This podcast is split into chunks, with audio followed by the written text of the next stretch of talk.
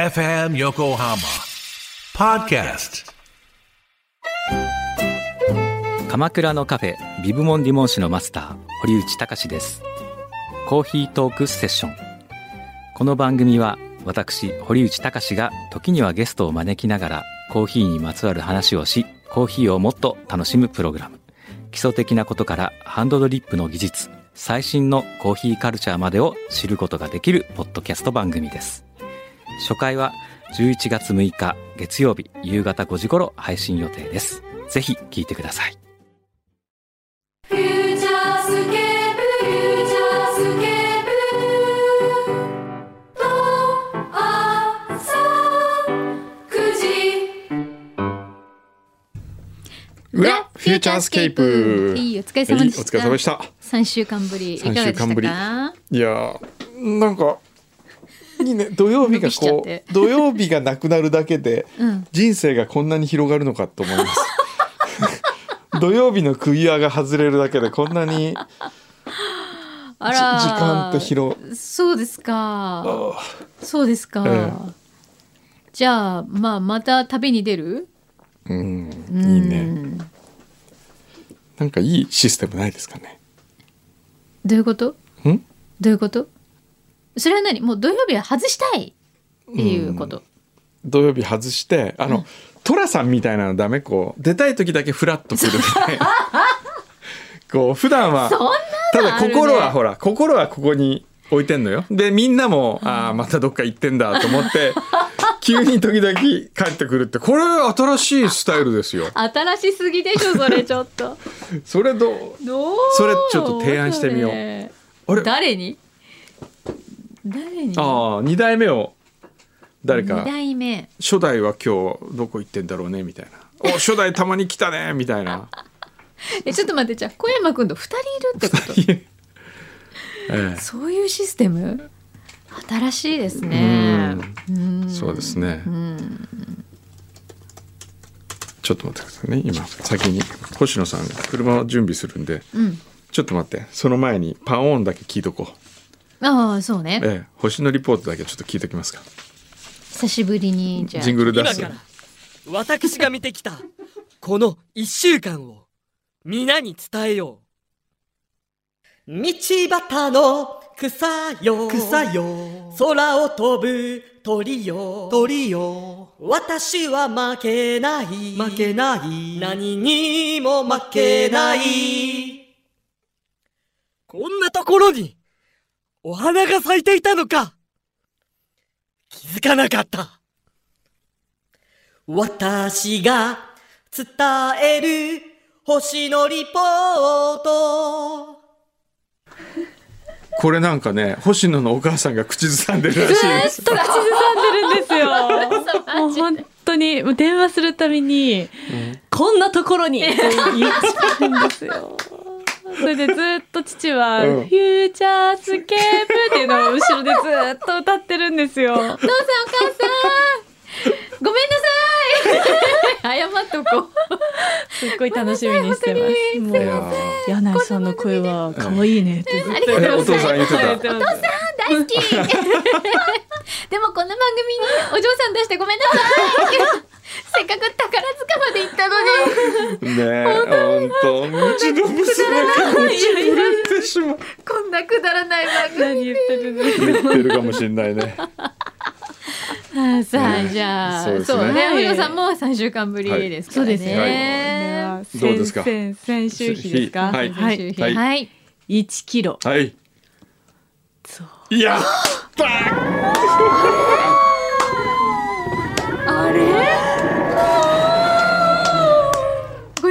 ってんの？どういうことよこれ？これどういうこと？あのですねええ、一回、うん。すっごい減ったんですよ。うんそしたら、うん。今週ちょっと食べ過ぎがしました。何これやったーっていうなんかこうちょっと油断そうですね、油断でしたね。油断したら気づいたら1キロ太ってました。あー。星野さんはね、あの、うんこが少ないんですよ。ちょっと。何の報告？でもお父さんとお母さんに怒られるから やめてください。この間言われた言われたんですよ。あの普通に車に乗ってたら当たり前のように「工藤さんってうんこ何回ぐらいするんですか?」この人聞くんですよ会社の社長に社員が普通聞かなくないですか？社長うんこ一日何回ぐらいするんですかって。普通聞かないでしょ？いきなり聞いてきたんですよこの人。なんで聞いたの？ところで。いやどすごんなもんかない食べてらっしゃるのに。そうだよね。毎回2 3 0 0グラムの変化しかないじゃないですか、これはもう相当うん出されてるんだろうなと思って もう気になって気になって聞いてしまいました。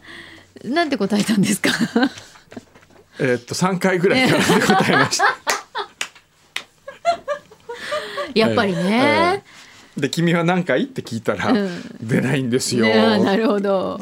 まあこれはもう女性の悩みね,、ね。ね多く抱える悩みの一つでもありますからね。ですね。でも1キロはちょっとねはいちょっと来ましたね。食べ過ぎました、ええしたねこれどうやって挽回しますか？どうしましょう。ねちょっと出荷される前に痩せます。出荷される前えー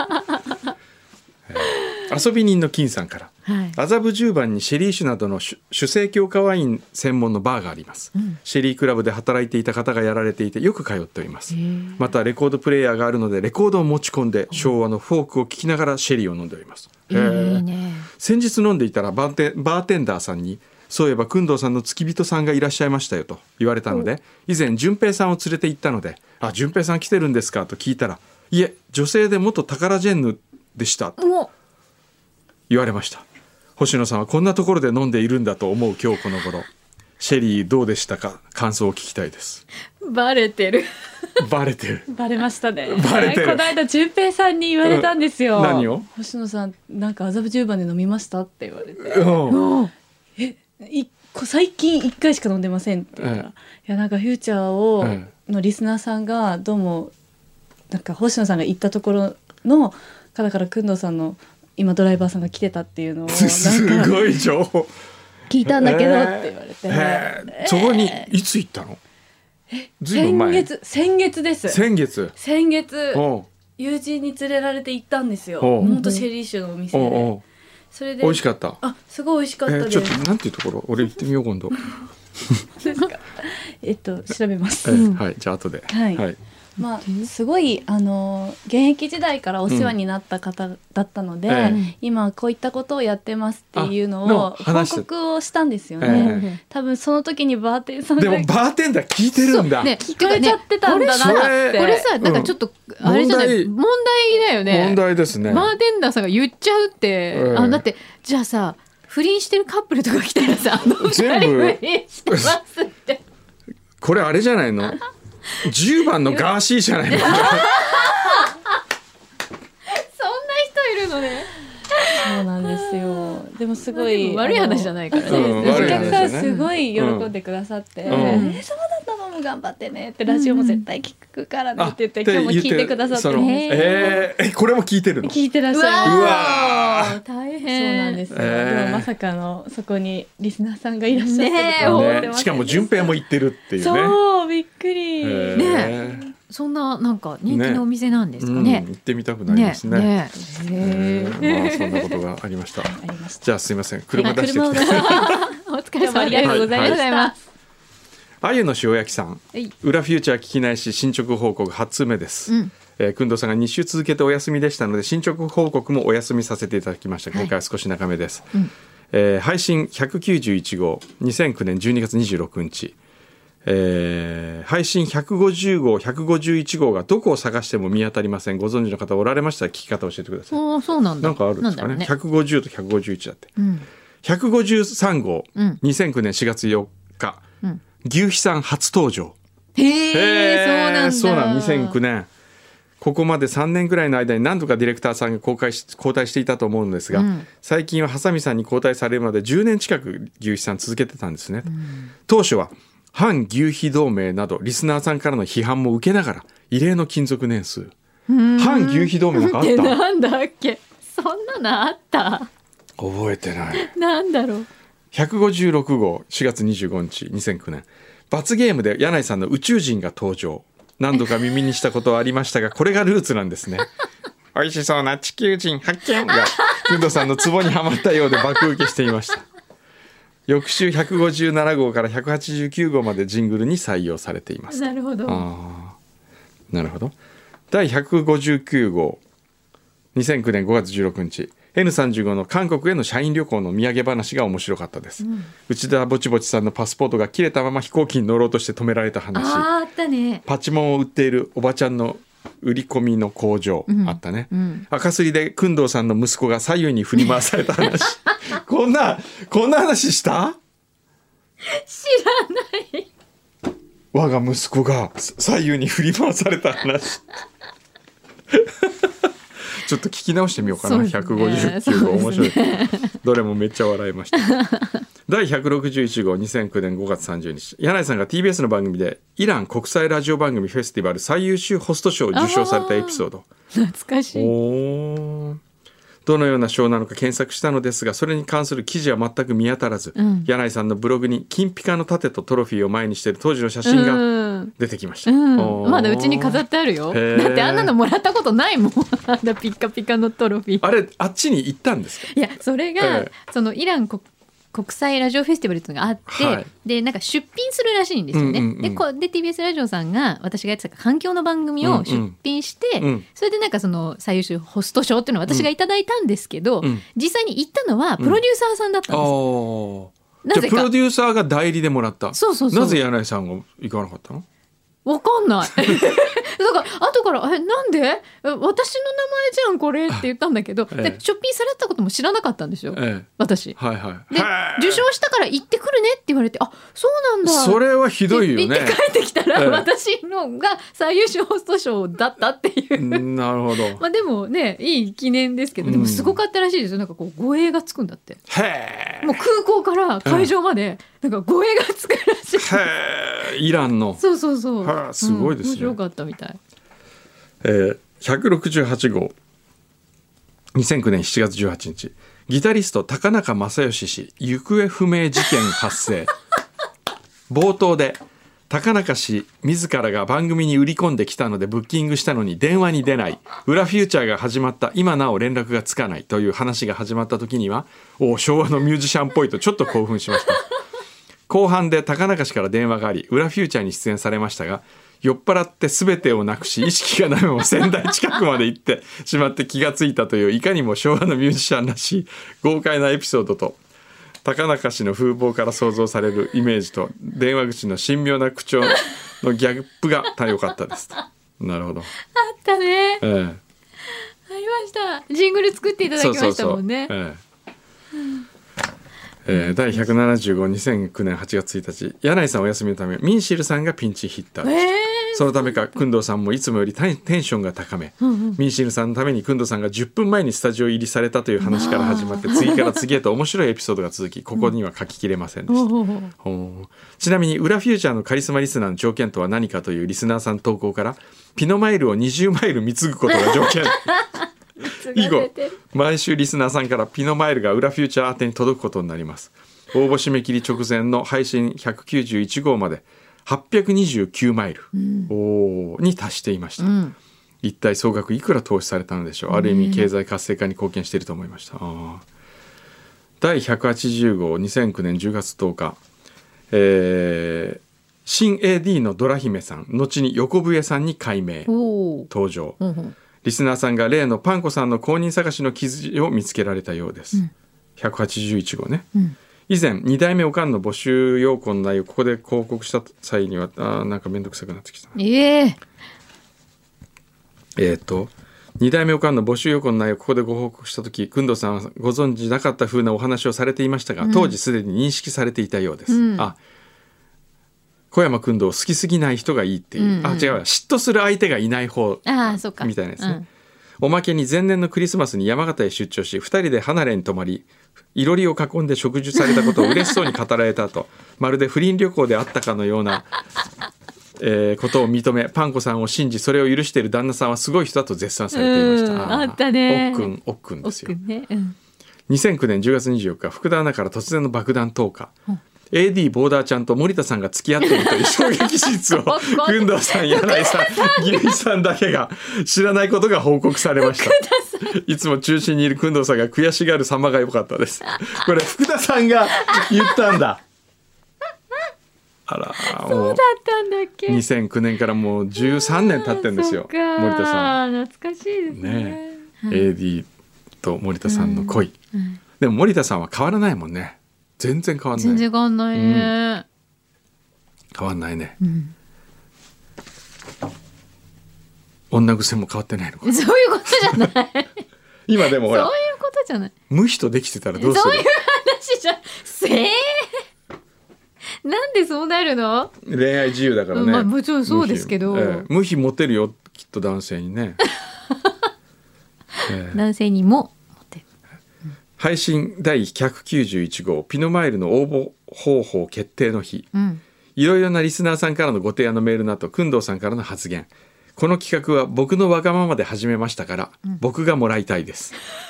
これはみんなのための企画じゃないんです。僕の夢にみんなが乗ったというそういう企画だと思うんです。それが企画の原点です。